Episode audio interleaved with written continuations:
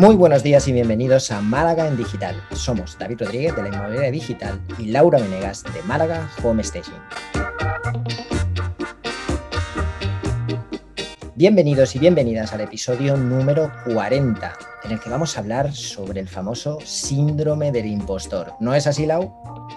Así es, David. Hoy vamos a hablar un poquito de por qué nos sentimos impostores muchas veces qué es este síndrome y qué podemos hacer para superarlo, si es que hay alguna manera. Em, bueno, podemos empezar. ¿Qué, entendemos por el síndrome del impostor? David, que recién lo estábamos hablando, ¿nos quieres contar?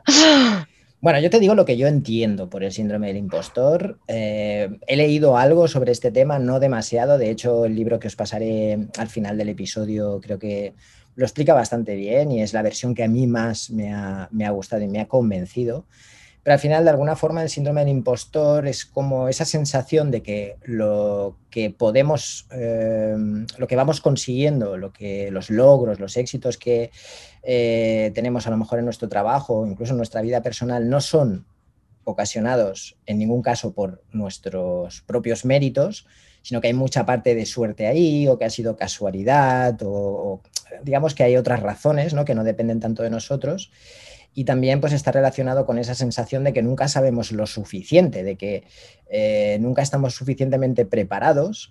Eh, esto es, puede parecer un poco más normal cuando empezamos en algo y pues nunca lo hemos hecho, o estamos pues eh, cuando estás estudiando algo y todavía no te has enfrentado al mercado laboral, ¿no? Tiene más sentido, pero es que a veces este síndrome te acompaña mucho tiempo más, ¿no? Y, tienes esa sensación de, es que todavía no sé lo suficiente, por ejemplo, para salir en redes sociales y hablar de lo que hago. No tengo eh, todavía suficientes conocimientos como para escribir un artículo en mi blog en el cual le explico a mi audiencia cómo hacer algo, cómo conseguir algo, ¿no? Entonces es algo que nos puede, se puede hasta enquistar en, en nuestro día a día y que no es más que una limitación extra que de verdad no es para nada necesaria. Pues te voy a decir que en la definición estás muy, pero muy acertado porque justamente es eso, es la incapacidad de algunas personas para interiorizar o atribuirse sus éxitos y sus logros. Y, viene mucho por eso, que muchas veces es la falta de experiencia o que creemos que necesitamos saber todo para empezar o, bien eh, que, estamos inseguros, que, que, somos inseguros y que creemos que no podemos lanzarnos hasta empezar, que es un poco lo que hago yo, ¿no? Digo, si hay un tema y me quiero lanzar el algo, tengo que leer 17 libros y luego de allá ahí ya me pongo a probar o mirar 300 personas como lo hacen y luego me pongo a probar, pero bueno, llega un punto donde hay que vencer eso y, y salir adelante, ¿no? Y, cuando nos va bien o cuando estamos haciendo algo bien, pues pensar que, que, es eso, que fue casualidad o que me acompañó fulanito o porque nada, fue, fue justo que se alinearon los planetas y, y no es cierto. Y eso viene un poco más relacionado a nuestra autoestima. Bueno, de hecho yo creo que está relacionado mucho con, el tema de la autoestima y también con algo que hemos hablado muchas veces y es esa manía que tenemos de compararnos constantemente con los demás, compararnos constantemente con otros, a lo mejor en nuestro propio sector o incluso con gente de nuestro entorno. ¿no? Eh, es, típico que cuando vas a montar un negocio o cuando vas a dejar, sobre todo, vas a dejar tu trabajo para hacer un emprendimiento, pues empiezan a llegar voces, ¿no? De, pero ¿cómo vas a hacer eso? Eso es una locura con lo mal que están las cosas y que tienes un trabajo fijo, ¿no? Y de alguna forma es como que te, se te genera una presión por demostrar que tú estás en lo correcto, que, tú que no, tienes que demostrar extra a los demás y tienes que demostrarte a ti que eres capaz de hacerlo, ¿no? Y después te enfrentas al mundo, te enfrentas a la realidad y caray, pues te das cuenta de que a lo mejor ha sido demasiado deprisa, que te falta todavía como para hacer que ese negocio sea rentable, como para empezar a generar clientes y te empiezan a entrar las inseguridades. Y yo creo que esa es la antesala en muchos casos de este síndrome del impostor, porque empiezas a pensar en que no te está saliendo bien porque no sabes lo suficiente, porque no has esperado el momento adecuado, porque te falta ese, ese, extra eh, que tienen otros que tienen otros que parece que sí que les va bien, que parece que lleva mucho tiempo haciendo esto. A mí me han preguntado muchas veces, eh, ostras David, eh, claro, tú es que llevas mucho en esto. Y cuando les digo el tiempo que llevo, es que se quedan, pero un silencio como, pero sepulcral, o sea, pero ¿cómo puede ser? ¿no? O sea, parece que sabes de lo que hablas. Y creo que en parte el, el, mérito mío, que no es mérito en este caso, no es síntoma de impostor, es que no es mérito, es el hecho de que yo tuve muy claro desde el principio que yo no soy el que sabe más de lo mío, ¿vale? Y probablemente nunca lo seré, pero sí que sé más que mucha gente, ¿vale? Entonces tengo claro que puedo ayudar a esa gente, pero no voy a tratar de ayudar a los que saben más que yo.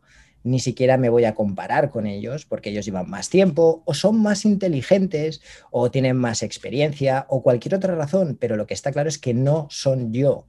Yo soy yo, con mi experiencia, con mis conocimientos, sí que me esfuerzo cada día por aprender un poco más, pero no lo hago para llegar a ser como nadie, lo hago para ser yo un poquito mejor de lo que era ayer. Y sé siempre y tengo muy claro que habrán 100 personas a las que podré ayudar y habrán otras 100 a las que no podré ayudar.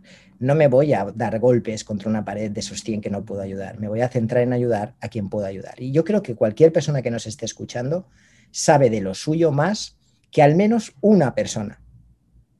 ¿Vale? Esa persona es a la que puedes ayudar.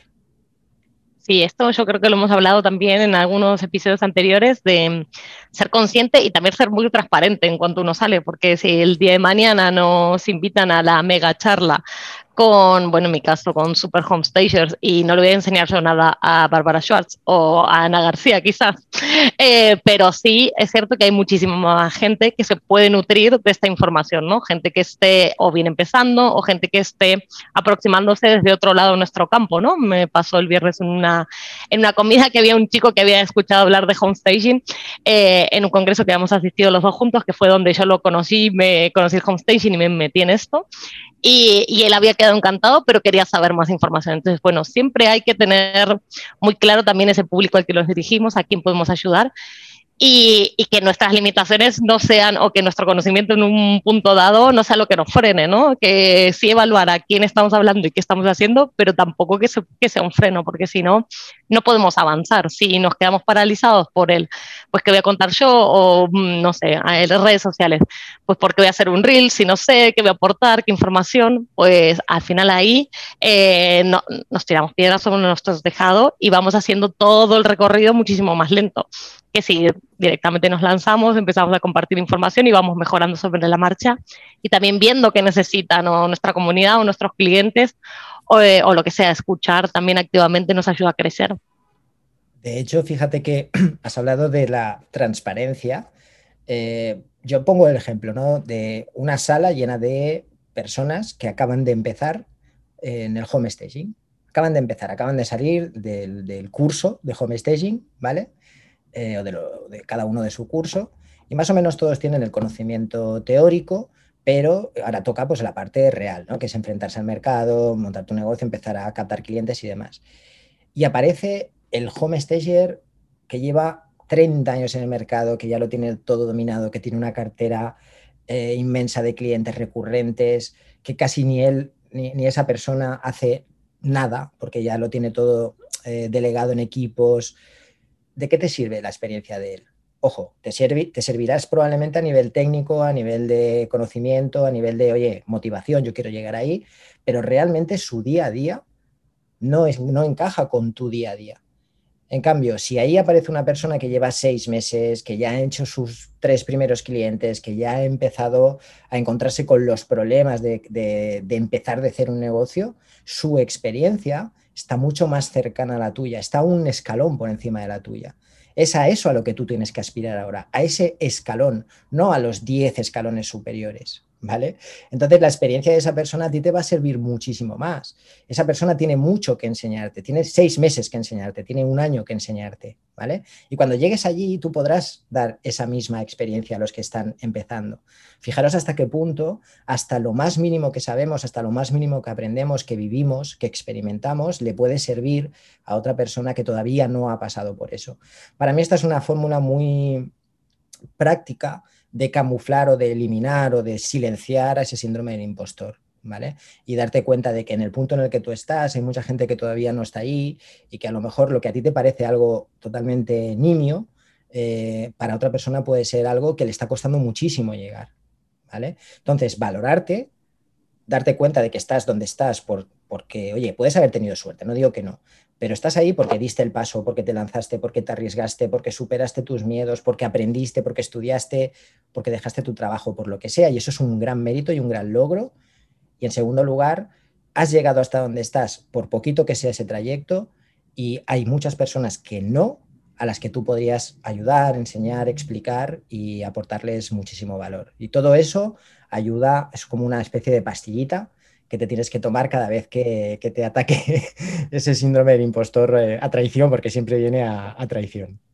Siempre viene cuando estamos en, en, el punto más bajo, ¿no? Y al final sí, hay que buscar esas pastillas, píldoras, vamos a decir, que nos ayuden a, eh, a, trabajarlo, porque al final eso, eso es más difícil, porque muchas veces uno se centra en todo lo que hace o en todo lo que hizo y debería resultar relativamente fácil decir, pues nada, salvo que realmente estemos aspirando a algo mucho más grande o que se nos quede muy grande el trabajo, que incluso ahí eh, yo creo que es interesante empezar a coger desafíos, porque cuando, nos dan y, ya lo tenemos todo hecho y es todo fácil, pues tampoco se aprende, ¿no? Eh, sin desafíos no hay crecimiento, entonces es normal que cada cierto tiempo también nos vuelva a surgir este síndrome del impostor, ¿no? Si estás toda tu carrera profesional sintiéndolo, pues posiblemente no sea, o incluso en tu vida general, ¿no? No, no se trata solo a nivel profesional, esto te puede pasar a nivel personal, pero si de vez en cuando te da, pues quizás significa ese miedito que nos da ante un nuevo desafío y ante un nuevo crecimiento y, y saber mitigarlo y decir, bueno, mira, si conseguí todo esto, ¿por qué no puedo dar ese próximo salto? Al final, eh, bueno, sigue siendo cosas que nos reafirman y que nos ayudan a crecer y, a mejorar cada día. Totalmente, ¿no? Este camino que, hemos decidido tomar de emprender y cualquier otro camino, ¿eh? no necesariamente solamente el del emprendimiento, eh, pues sí, a ver, vamos a tener baches y vamos a tener momentos de menos, de sentirnos menos seguros con nosotros y que las cosas no salgan bien. Y ahí entra, entra, es que este síndrome entra ahí a matar, quiero decir, no nos va a ayudar, no nos va a empujar a salir hacia arriba. Al contrario, si nos puede hundir más, nos va a hundir más. Es su función, es para lo que está. Entonces, pues bueno, ahí es donde tenemos que hacer el esfuerzo y cada vez que superemos ese, ese bache, vamos a estar un poquito más fuertes para el siguiente, que seguro que llega. ¿Vale? Y dos cosas que en serio, que a mí, para mí son súper importantes. Dejarse o intentar dejar de compararte con los demás, ¿vale? No es para nada eh, útil en realidad, es mucho más útil que intentes aprender de otros, obviamente, sin compararte con ellos. Y por otro lado, que si te tienes que comparar con alguien, lo hagas con tu versión anterior, ¿vale? Oye, pues mira, hace seis meses estaba donde estaba y ahora estoy donde estoy. Qué gran cambio, cómo me quiero, besito, besito, ¿vale? Y continuar adelante. Y segundo también que, empieces a valorar todo, todo lo que estás consiguiendo y que no, hagas tanto caso quizá a esas opiniones, a ese ruido externo que te dicen cosas que no, que no aportan nada y no sirven para nada. Eso, y huir un poco de la perfección y del querer llegar ya mismo a, todo, a todos sitios, que al final eso nunca nos ayuda. La impaciencia eh, sigue siendo en el mundo emprendedor eh, un, gran desafío para todos, ¿no? Decir, bueno, a ver, paso a paso vamos avanzando y, basta un poco de, ponernos presión a nosotros mismos que tampoco es necesaria. Eh, entonces, cuando esté empezando a aparecer o, o, que veas que está por llegar, pues bueno, hay que, nos tenemos que plantear si es porque va a ser un nuevo desafío para crecimiento o si realmente es porque estamos en un momento bajo y, y esto nos quiere terminar de hundir. Entonces, bueno, lo que tú dices, ¿no? Dejemos de compararnos, huyamos un poco de la perfección y, y, sigamos adelante, que, que si vamos bien encaminados, seguramente encontraremos el ritmo fácilmente. Ahí está. Muy bien, eh, David, ¿nos has traído algún libro para hoy? Bueno, ya nos comentaste que tenías un libro que le explica muy bien a lo del síndrome del impostor. ¿Cuál es? Sí, eh, además es un libro, pero no sé de qué año es este libro, es súper antiguo. Creo que es uno de los primeros que me compré cuando empezaba a pensar en dedicarme al marketing digital. Se llama Revolución no humada que es de Frank Escipión, que cualquier persona que esté pues un poquito metida en el tema digital pues sabe quién es este hombre, que, bueno, que es, uno de los no diremos gurús, pero bueno, que, es, que llevan muchos años en esto y, bueno, os, podéis apuntar incluso a su newsletter, veréis de qué os hablo cuando os digo que este, este tío es muy potente en, su marketing y en su forma de, de vender. Eh, y escribió este libro, ¿no? Donde habla de pues, cómo empezar con un blog, cómo ganarte la vida de forma remota, pues a través de internet, bueno, cosas que en una época en la que están muy, muy de moda. Y una de las primeras cosas de las que habla, de los primeros capítulos, es precisamente de ese síndrome del impostor, porque curiosamente la mayoría de personas que en ese momento él entrevistó y con las que hablaba, no querían lanzar artículos, no querían lanzar un blog por ese síndrome del impostor, porque pensaban que no sabían lo suficiente como para escribir algo y enseñárselo al mundo, ¿no? Entonces, pues bueno, eh, creo que lo explica muy bien y forma parte de un proceso que te lleva, pues al final, a vivir la vida que quieres o como mínimo intentarlo. Y, es un libro muy facilón de leer y, da muchas ideas. Del que nos gusta, muy bien. Buenísimo, buenísimo. Pues he traído uno que no habla directamente del síndrome del impostor, sino de para mí, mi versión de cómo superarlo, que es Tragues ese sapo, de Brian Tracy, porque mm, hay varios libros, es verdad, que de desarrollo personal y profesional que hablan del síndrome, pero a mí lo que más me gusta es la solución, ya sabes que vamos al grano y este libro es genial en ese sentido, ¿no? Vamos a hacer lo importante y dejemos de lado un poco eh, esas tareas que nos parecen urgentes o no importantes o esas tareas de relleno que muchas veces hacemos. Muy bien, genial. Muy bien, ¿y nos has traído alguna herramienta, libro, serie? Eh, seguro que de esto hay muchas, muchas cosas. Yo estaba tratando de pensar en series y seguro que hay miles, pero no se me ocurría ninguna. ¿A ti se te ha ocurrido algo? Yo lo que recomendaría, mira, y precisamente está muy relacionado con el libro, es que eh, sé que muchas de las personas que nos escuchan, pues... Eh, tienen no problemas, pero sí que se cortan un poco a la hora de mostrarse en redes sociales o escribir artículos para su blog, ¿no? con, compartiendo su conocimiento. Entonces, yo os diría que si escucháis este podcast y estáis en esa situación, os pongáis un límite de tiempo, una semana, diez días, una fecha en la cual vais a publicar algo en vuestra red social, vais a publicar algo en vuestro blog y a partir de ahí que empecéis a publicar de una forma constante o que empecéis a escribir de una forma constante. Y que de verdad, si creéis que no sabéis lo suficiente, si creéis que no estáis preparados para eso, el propio mercado, la, percepción que, van, que va a haber, ya os va a decir, oye, pues es que no tienes ni idea tal que no va a pasar, que ya os digo que no va a pasar. Y lo más probable es que lancéis eso y nadie os diga nada. Incluso es más, que ayudéis a alguien que lo lea que alguien nos envíe un mensaje y os diga, oye, pues muchas gracias porque yo estaba en esta misma situación y no sabía cómo salir.